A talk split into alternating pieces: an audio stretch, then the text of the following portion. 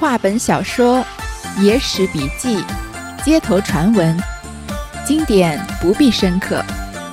欢迎收听三弦儿的三言二拍，我们一起听听故事，聊聊人生。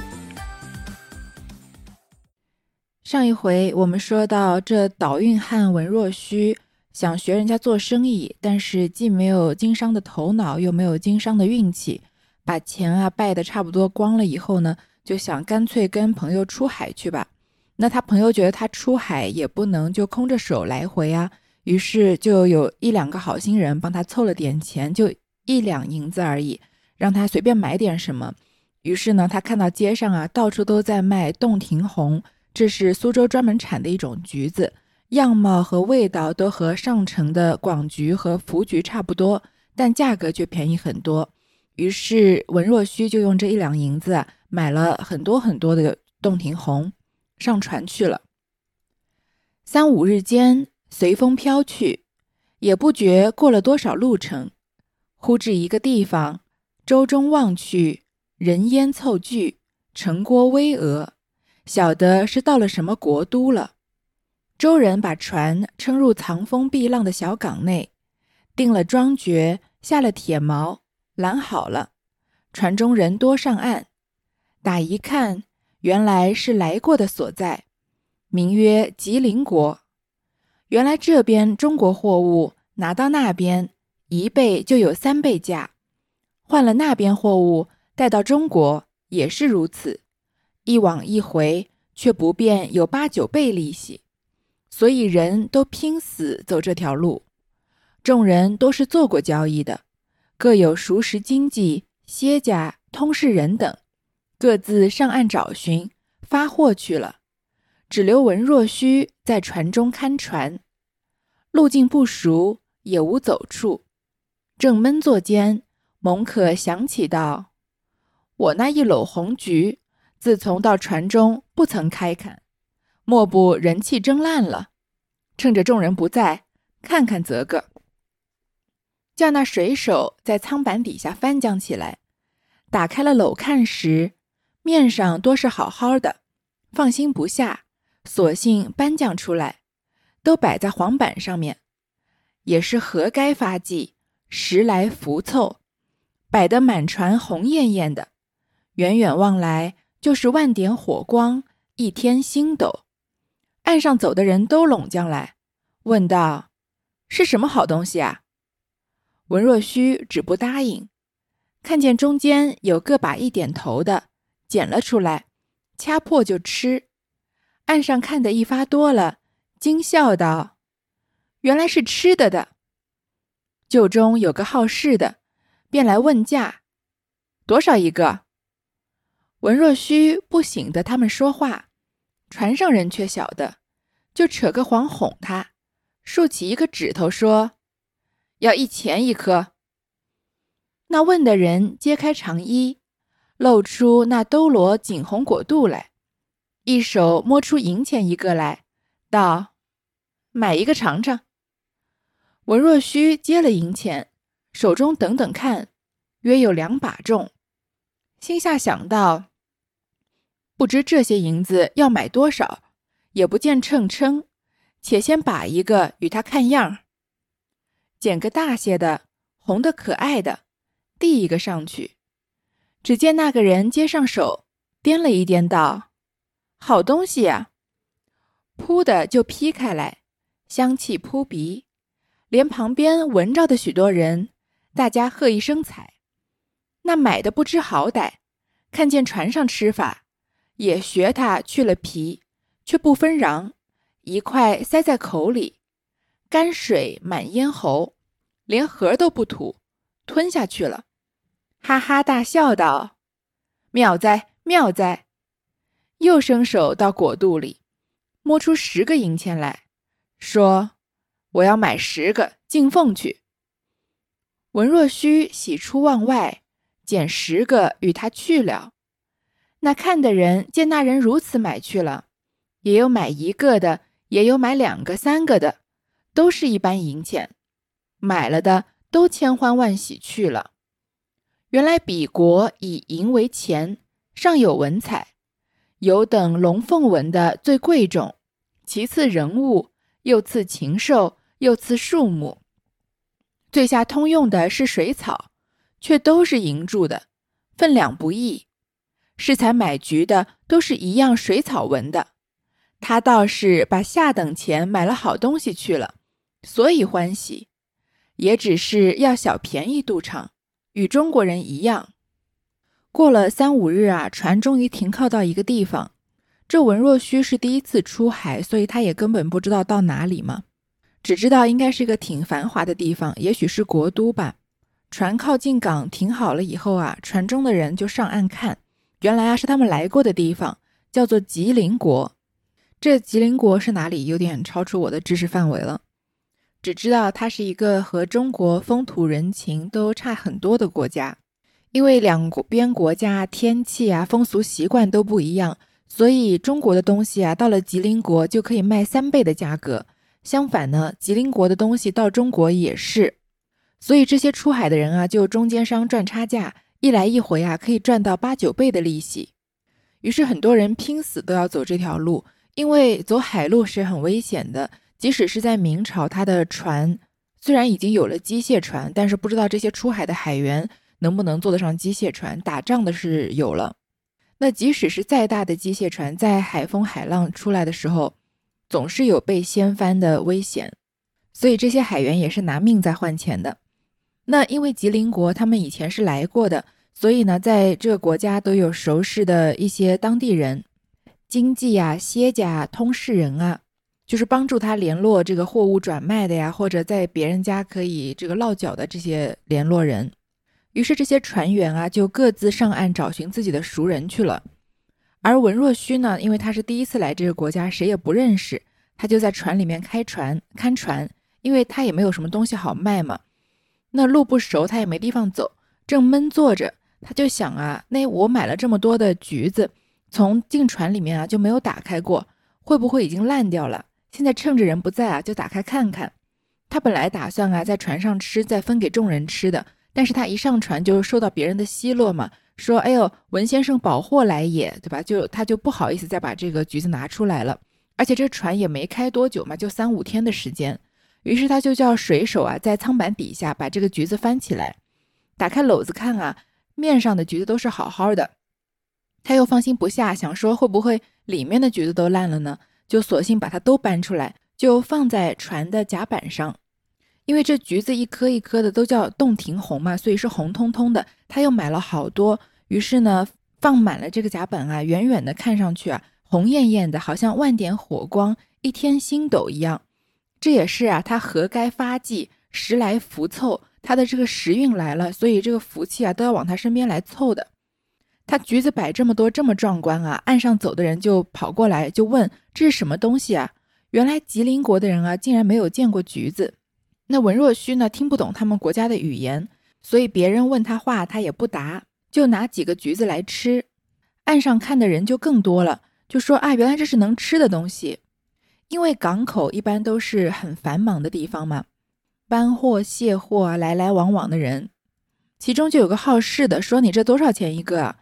那文若虚不知道他们不说他们的话，所以不回答。但是船上的人呢是略懂一些吉林国的语言的，于是呢就扯个谎，要恶作剧，就竖起一个指头说：“这橘子啊要一文钱一个。”这文若虚一两银子可以买一百斤左右的橘子，所以这个橘子价格是很便宜的。一钱一个肯定是天价了，但没想到啊这吉林国的人居然要买。他揭开长衣啊，露出他的这个果肚来，拿出一个银钱，就说：“我买一个尝尝。”文若虚接了这个钱啊，觉得这钱有两把重，几乎有一两银子这么重，心想他这么多银子给我，要买多少啊？我又没有秤，不能称给他。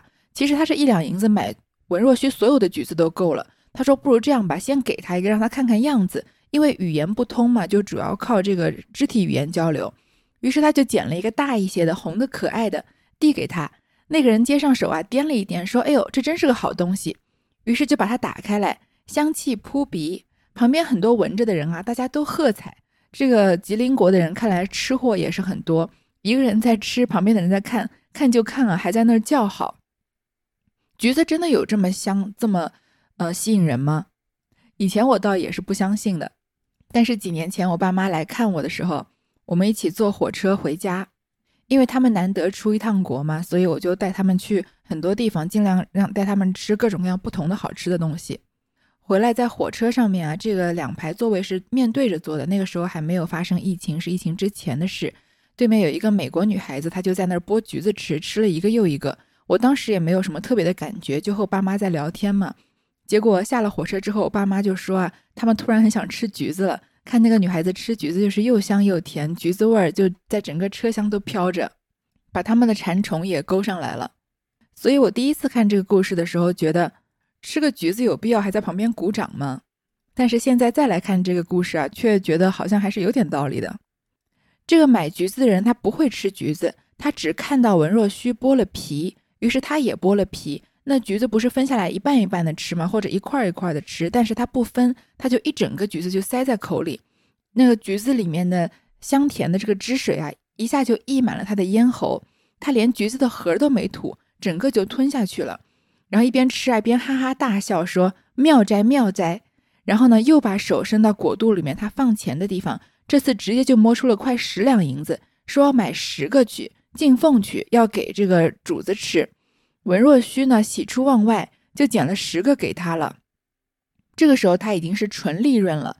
那些看见的人啊，看到这个人买走了，于是有人买一个，也有买两三个的，都是用一样的银钱给文若虚。买的人呢，也开开心心的走了。也许这个读者会质疑啊，说这钱不管在哪国都是钱，用一两的银子买这么一个小橘子，那一般的人都会觉得不是一个好的买卖吗？即使是其他的国家没有见过这东西，应该也会嫌贵吧？但是原来不是这样，原来在吉林国啊，它的银钱还不是呃，还是有分三六九等的，上面有画图。这个银子上面画龙凤纹的最贵重，画人物的呢比较次贵重，然后又是禽兽啊、树木啊，一根据这个银子上面的花样不一样。最下通用的呢是水草。就和我们现在的纸钞一样，那纸钞上面的面额不同，所以它能的它的购买力也不同嘛。而其实它的本质不都是纸吗？那大小其实没有什么太大的区别。而在吉林国呢，他们是用银子上面的花纹来代表这银子的价值，但其实它们都是银铸的，分两不异。所以一两银子上面水草纹还是龙凤纹，对于这吉林国的人来说啊，价值差异很大。但是对于文若虚来说，都是两一两银子，管它上面画什么呢？所以刚才啊，那个买橘子的人，他给的是水草纹的银子。从他的观点看呢，他是用了下等的钱，其实用很少的钱买了好东西走了，所以很高兴。其实他觉得他自己占了小便宜呢。这里还有点小讽刺，说与中国人一样，这吉林国的人啊，和中国人一样，也是喜欢占小便宜的。不要说中国或者吉林国了，其实全世界的人都爱占小便宜。我觉得这也是人之常情吧。比如说一件衣服你没有买，过了两三个月打了五折了，你买了就觉得哎呀这个占到便宜了。但是如果你之前先买了，过两三个月打了五折了，心里面就会很很愤恨，觉得自己吃到亏一样。须臾之间，三亭里卖了二亭，有的不带钱在身边的老大懊悔，急忙取了钱转来。我若须以此剩不多了。拿一个扳倒，而今要留着自家用，不卖了。其人情愿再增一个钱，四个钱买了二颗，口中潇潇说：“悔气，来得迟了。”旁边人见他增了价，就埋怨道：“我每还要买一个，如何把价钱增长了他的？”买的人道：“你不听他方才说，物资不卖了。”正在议论间，只见首先买十颗的那一个人，骑了一匹青葱马，飞也似奔到船边，下了马，分开人丛，对船上大喝道：“不要零卖，不要零卖！是有的，俺多要买，俺家头目要买去进可汗里。”看的人听见这话，便远远走开，站住了看。文若虚是伶俐的人，看见来世，以此瞧科在眼里，晓得是个好主顾了，连忙把楼里尽数清出来，只剩五十余颗，数了一数，又拿起班来说道：“世间讲过，要留着自用，不得卖了。今肯加些价钱，再让几颗去吧。世间已卖出两个钱一颗了。”其人在马背上脱下一大囊，摸出钱来，另是一样树木纹的，说道：“如此钱一个罢了。”文若虚道。不情愿，只照钱样罢了。那人笑了一笑，又把手去摸出一个龙凤纹的来，道：“这样的一个如何？”文若虚又道：“不情愿，只要钱样的。”那人又笑道：“此钱一个抵百个，料也没得与你，只是与你耍。你不要俺这一个，却要那等的，是个傻子。你那东西肯都与俺了。”俺再加你一个那等的也不打紧。文若虚数了一数，有五十二颗，准准的要了他一百五十六个水草银钱。那人连竹篓都要了，又丢了一个钱，把篓拴在马上，笑盈盈的一边去了。看见的人见得没卖了，一哄而散。这橘子在码头特别的畅销，没一会儿时间啊，就卖了三分之二的。有些人啊，身上没带钱，就特别懊悔，赶紧去取了钱再过来。这时候文若虚剩的橘子已经不多了，他呢就开始拿起样来说啊：“这橘子我要自家用，不卖了。”这买的人呢就情愿用两两二两银子来买这个橘子，四个钱买了两颗，而且一边口中啊就念念有词说：“哎，真后悔来的迟了，刚刚还是一两银子一颗呢，现在要二两一颗了。”旁边的人啊，看到文若虚加价了，坐地起价，就埋怨说：“我还要买呢，你怎么价钱就涨了呢？”买的人就说：“啊，你刚刚没听他说吗？他说他不卖了呀。”正在议论的时候啊，那个第一个买了十颗橘子的人骑了一匹青葱马，是毛色青白相间的马，飞也似的奔到船边，下了马就越过人丛，就说：“哎，你这个橘子不要零卖，不要零卖，有多少啊，我就买多少。”我家的头目啊，要买去进可汗呢。他之前不是说了吗？他这个买完橘子说啊是个好东西，然后又说呢，我要买十个进奉去。所以他进奉给他的主人之后啊，他的主人也觉得好，要买去啊进给吉林国的可汗了。看的人听到这话就远远的走开，因为这牵扯到国家领导人了嘛，就站住了看。文若虚呢，他虽然做生意没有什么头脑，但他是个很伶俐的人嘛。不然别人也不会邀请他一起这个出海，也不会有几个交心的朋友愿意借他钱。看见来世啊，心里面已经有了盘算，知道他是个好主顾，他就把篓子里面所有的橘子都倒出来，只剩了五十颗，数了一数啊，又假装为难起来，说：“我刚刚说了，我是要留着自己用的，不卖了。如果你要加一些钱呢，我就再让你买几颗算了。”这个人在马背上啊，脱下一个大包裹，摸出钱来。这钱呢是树木纹的，前面不是说吗？最下等的是水草，次下等的是树木，他就准备啊用他的概念里面稍微多的钱来买，但是这对文若虚来说都是一样的钱，他就说啊，我只要之前那个水草纹的。这个人最后呢又摸出一个龙凤纹的，那对他来说就是最多的钱了，因为龙凤纹的最贵重嘛。但是文若虚依然说啊，我不要，就要之前那样的。这个人又笑道，说我这个龙凤钱的。一一个钱啊，抵着一百个水草纹的钱，你都不要，你却要水草纹的，难道你是个傻子不成？于是就说啊，反正你东西都给我，那我就再给你多的这个水草纹的钱也无所谓。于是呢，文若虚数了一数，有五十二颗，翻了三倍的价钱，要了他一百五十六个水草银钱。那个人连竹篓一起拿走了，又丢了一个钱啊，给他当小费，因为是这个竹篓的钱嘛，拴在马上，笑嘻嘻的走了。其他的人呢，看到这橘子卖光了，没得卖了，就一哄而散了。文若虚见人散了，到仓里把一个钱称一称，有八钱七分多重，称过数个都是一般，总数一数，共有一千个差不多。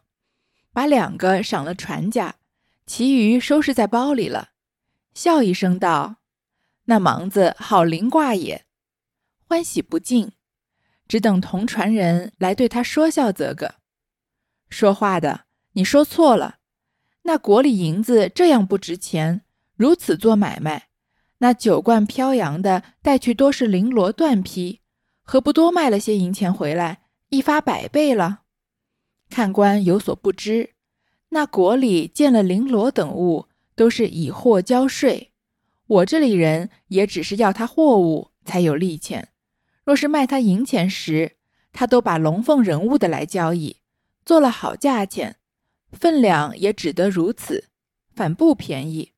如今是买口吃的东西，他只认作把低钱交易，我却只管分量，所以得利了。说话的，你又说错了。依你说来，那航海的何不只买吃口东西，只换他低钱，岂不有利？用着重本钱置他货物怎地？看官又不是这话。也是此人偶然有此横财，带去着了手。若是有心，第二遭再带去，三五日不遇巧，等得稀烂。那文若虚运未通时，卖扇子就是榜样，扇子还是放得起的。尚且如此，何况果品？是这样，执一论不得的。文若虚看到人散了，他要把他今天赚的钱去用秤称一称。因为古代都是用银两当做这个流通的货币嘛，所以这个银两多重，还有我们之前说的它是不是足文，就决定他赚了多少钱。他每一个钱啊有八钱七分多重，这一两是十钱银子，八钱七分多重，有一千个，那就相当于有八百多两银子了。这对普通人来说啊，绝对是天文数字了。文若虚呢，拿两个钱赏了船价，其余的都收在自己包里。说这个盲子啊，好灵卦也。之前碰到的这个古墓的先生啊，算卦真准，欢喜不尽，只等同船的人啊来对他说笑。这里呢是说书的人和听书的人对话。就听书的人有人说啊，说书的你说错了，那国里面银子这么不值钱，那这样做买卖，以前他们带的都是绫罗绸缎，为什么不多卖些银钱来，一发百倍呢？就说啊，既然这个国家银子这么不值钱，文若虚一个橘子都能卖一个钱，那那些卖绫罗绸缎的人不是应该大赚特赚才对吗？这说书的就跟提这个问题的人解释说：“看官你有所不知，这吉林国的人啊，看到绫罗绸缎这些东西啊，都是以货交兑，他们是主要是以物易物的，所以我去吉林国用我的货物换吉林国的货物，就是三倍价值的货物来。”这样才有利钱赚，因为你买了他们的货，你再回中国卖，你才能卖更多的钱嘛。这钱是有来有往的。前面说过，中国的货在那边三倍，那边的货在中国也三倍，所以就能赚出七八倍的价钱。等到真的是有偶尔收银子的时候呢，他们都用龙凤人物的来交易，他们都用上乘的银子来交易。那我们刚刚说了，它这个不管是什么花纹，它的银子的两数都是一样的，所以龙凤和水草。对于中国人来说没有什么区别，而那些人呢，惯用的都是用龙凤和人物来交易，因为绫罗绸缎是比较贵重的东西嘛，所以中国人其实根本不知道原来吉林国啊是根据这花纹的不同，钱是有区别的。这听书的又说啊，说话的你又说错了。那这样的话，那些航海的人那就不如只卖吃的好了，只换他那水草的低钱，得利不是更多吗？就像这个文若虚这样。用得着用重本来制这些绫罗绸缎的东西，换的反而钱还不多呢。这说书的又解释啊，话不是这么说的，这是文若虚啊，该发横财。一般你要带东西去其他的国家卖，这个路上的途中是航海嘛，所以有时候三五天，有时候十天八天也是有可能的。一般人都不太会带这种可能会坏掉的东西，一定都带这种呃可以经过时间的耐用的东西。像布匹啊这样的，如果你有心啊，第二次再带这么多橘子去，也许这一次三五日没有到就烂掉了。就像这个文若虚啊，他当时没有运气的时候，是倒运汉的时候，他卖扇子不就是这样的一个例子吗？遇到这个黄梅天，夏天迟迟不来，扇子卖不出去，等到可以卖的时候，扇子打开全部都坏掉了。而这扇子和橘子比起来啊，扇子还是能放得了的呢。何况果品呢？所以不能这样对比。简而言之啊，就是文若虚真的是运气到了，运气到大街上随便上买上一筐橘子，都能赚上八百两的钱。这也是像我们前面说，嗯，李太白醉草下蛮书，那个故事里面啊，学会一门外语是多么重要。如果这些船员会说吉林国的语言，跟他们攀谈的话，早就知道他们货币的这个状况，那就可以根据这样有利的信息啊，来置办相应的货物了。橘子带不了，带上这个什么陈皮啊，或者做的这个干果啊，也是可以的嘛。闲话休提，且说众人领了经济主人到船发货，文若虚把上头事说了一遍，众人都惊喜道：“造化，造化！我们同来，倒是你没本钱的先得了手也。”张大便拍手道：“人都道他倒运，而今想是运转了。”便对文若虚道：“你这些银钱，此间置货作价不多，除是转发在伙伴中，回他几百两中国货物，上去打换些土产征奇，待转去有大利钱，也强如虚藏此银钱在身边，无个用处。”文若虚道：“我是倒运的，将本求财，从无一遭不连本送的。”今承助公契贷，做此无本钱生意，偶然侥幸一番，真是天大造化了。如何还要生利钱？妄想什么？万一如前再做折了，难道再有洞庭红这样好卖不成？众人多道：我们用得着的是银子，有的是货物，彼此通融，大家有利，有何不可？文若虚道。一年吃蛇咬，三年怕草索。说到货物，我就没胆气了，只是守了这些银钱回去吧。众人齐拍手道：“放着几倍利钱不取，可惜可惜。”随同众人一齐上去，到了店家，交货明白，彼此兑换，约有半月光景。文若虚眼中看过了若干好东好西，他已自志得意满。不放在心上，众人事体完了，一齐上船，烧了神符，吃了酒，开洋。船上的其他船员啊，领了东西发货以后啊，来回到船上，文若虚把他卖橘子的故事和这些人说了一遍，他们都替文若虚高兴，说真是你的造化，我们本来是一起来的，倒是你没有本钱的呀，先赚到钱了。看来这些人也是厚道人啊，虽然拿他开玩笑，但是。看到文若虚赚了钱，也没有真心的嫉妒他。这个张大还拍手说啊，人人都说他是个倒运汉、倒霉人，现在看来啊，他是时来运转了呢。于是就跟文若虚说啊，你虽然赚了钱，你这钱也别就白白握在手上啊，你赶快在吉林国啊买了吉林国的货物，那再回中国去，不就可以又翻三倍的价格卖了吗？这文若虚就说啊，别了别了，我是个倒霉人。我啊，将本求财。我本来就是做生意这种事情啊，用本钱来求利钱的事情啊，我不，我没有一次不是连本钱一起都赔进去的。就说他做生意永远都是舍本的，所以这次啊，正好就是承承蒙大家一起带着我嘛，所以我做了一个没钱本钱的生意，偶然啊侥幸了一番，这就算是天大的造造化了。我还怎么会想着生利钱的事呢？万一再跟之前做生意那样，再把我之前。我这一次的本钱也折进去，难道还有洞庭红这样好卖的东西再让我走一回运吗？他就是害怕了，不敢再做生意。众人就说啊，我们用得着的是银子，有的是货物，这个东西本来就是一手交钱一手交货的事情，有什么不行呢？这文若虚就说啊，算了算了，一年被蛇咬，三年怕草绳。说到货物啊，我就没胆气了，我就情愿啊守着我这次赚的钱。就这么回去吧，改善改善生活。大家都觉得很可惜啊，说：“哎呀，有几倍的利钱不取，真是可惜了。”于是呢，大家又一起又上了岸，到了店家，各位各自要把自己的货啊交明白，再兑换好。过了大概半个月，文若虚在吉林国啊看到了若干的好东好西，他呢已经觉得很高兴，因为他有本了嘛，心里面有底气。